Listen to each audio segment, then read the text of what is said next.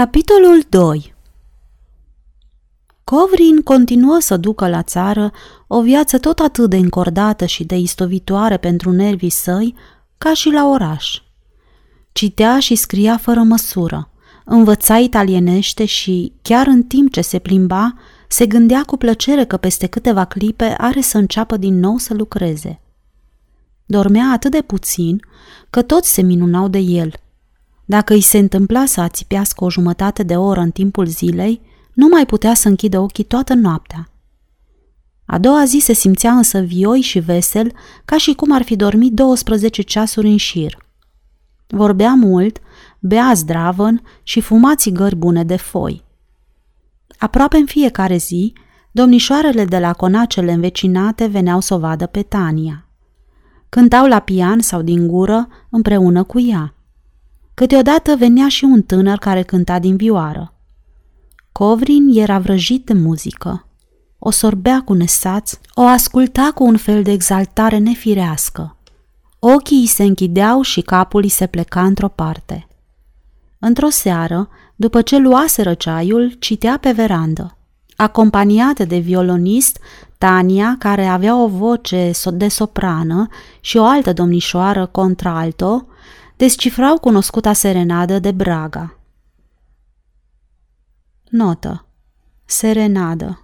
Legendă valahă de Gaetano Braga. 1829-1907. Închei nota. Covrin asculta distrat cuvintele. Fetele cântau în rusește, fără să le poată pricepe înțelesul – o fată cu închipuirea bolnavă aude într-o noapte în grădină sunete atât de tainice, de încântătoare și de stranii, încât rămâne încredințată că nu poate fi vorba decât de o armonie cerească, peste putință să fie înțeleasă de muritori și care trebuie astfel să se întoarcă în ceruri. Covrin simți ploapele îngreuindu-se și lipindu-i se parcă. Se ridică și începu să se plimbe ostenit peste măsură prin salonaș, apoi prin salonul cel mare. Când fetele încetară să mai cânte, o luă pe Tania de braț și ieși cu ea pe verandă. De azi dimineață mă urmărește o legendă, îi spuse el. Nu-mi pot da seama dacă am citit-o sau am auzit-o povestită de cineva. În tot cazul, este stranie și fără sens. Trebuie, în primul rând, să spun că nu strălucește printr-un exces de claritate. Se pare că acum o mie de ani, un călugăr îmbrăcat în negru străbătea deșertul din Siria sau din Arabia. La câțiva kilometri de locul pe unde trecea, niște pescari văzură un alt călugăr negru care mergea pe apele unui lac. Acest al doilea călugăr nu era decât un miraj.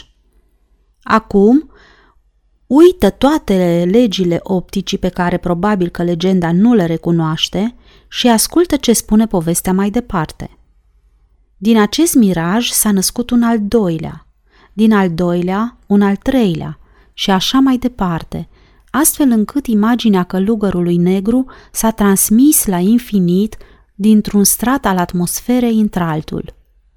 Era văzută când în Africa, când în Spania, când în India, când în extremul nordic.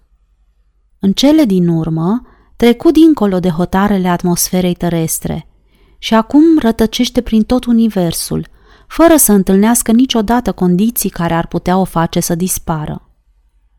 Poate că în clipa aceasta călugărul este văzut pe planeta Marte sau într-una din stelele Crucii Sudului.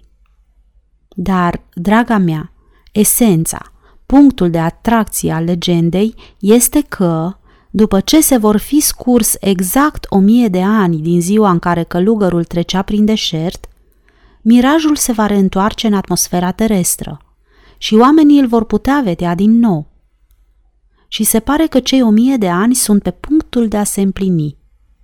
Potrivit legendei, ar trebui să ne așteptăm să vedem apariția călugărului negru chiar în zilele acestea – Ciudat miraj, răspunse Tania, căreia legenda nu-i plăcuse. Mai ciudat e, reluă Covrin râzând, că nu pot deloc aminti unde și când am aflat povestea asta. Am citit-o, am auzit-o sau am visat-o. Îți jur pe Dumnezeul meu că nu mi-amintesc deloc. În tot cazul, legenda mă preocupă și m-am gândit la ea toată ziua. Lăsând-o pe Tania să se reîntoarcă la oaspeți, Covrin coborâ în grădină și se plimbă îngândurat în jurul straturilor de flori. Soarele asfințea. Florile proaspăt stropite răspândeau un parfum jilav care ațăța toate simțurile. În casă fetele începură din nou să cânte și din depărtare sunetul viorii părea și el un glas omenesc. Străduindu-se să-și aducă aminte unde auzise sau citise legenda, Covrin se îndreptă încet spre parc și, fără să-și dea seama, ajunse până la râu.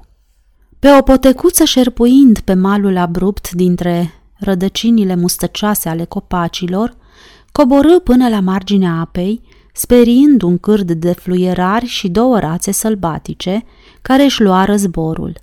Aici și colo, pe vârfurile pinilor, se mai vedeau ultimele raze ale soarelui, dar peste unde înserarea se lăsase de-a binelea. O punte era aruncată peste râu. Covrin trecu pe malul celălalt. În fața lui se întindea un lan de secară verde încă neînflorită. Cât vedeai cu ochii, nici o așezare omenească, nici sipenie de om. Ți se părea că, urmând poteca drept înainte, ai să ajungi în depărtarea neștiută, tainică, în care se cufundase soarele și de unde prindeau acum să se înalțe cu o impunătoare măreție volburile de pară ale amurgului. Ce spațiu, ce libertate și ce liniște, se gândea Covrin înaintând pe potecă. Ai zice că întreg universul mă privește. Tace și ascultă să-l înțeleg. Dar iată că unduiri ca de ape se tălăzuiră pe câmpul de secară și adierea serii îi dezmiertă părul. O clipă după aceea, o nouă adiere, și mai puternică, făcu să foșnească neclintit secara și în spate auzi pinii gemând nebușit.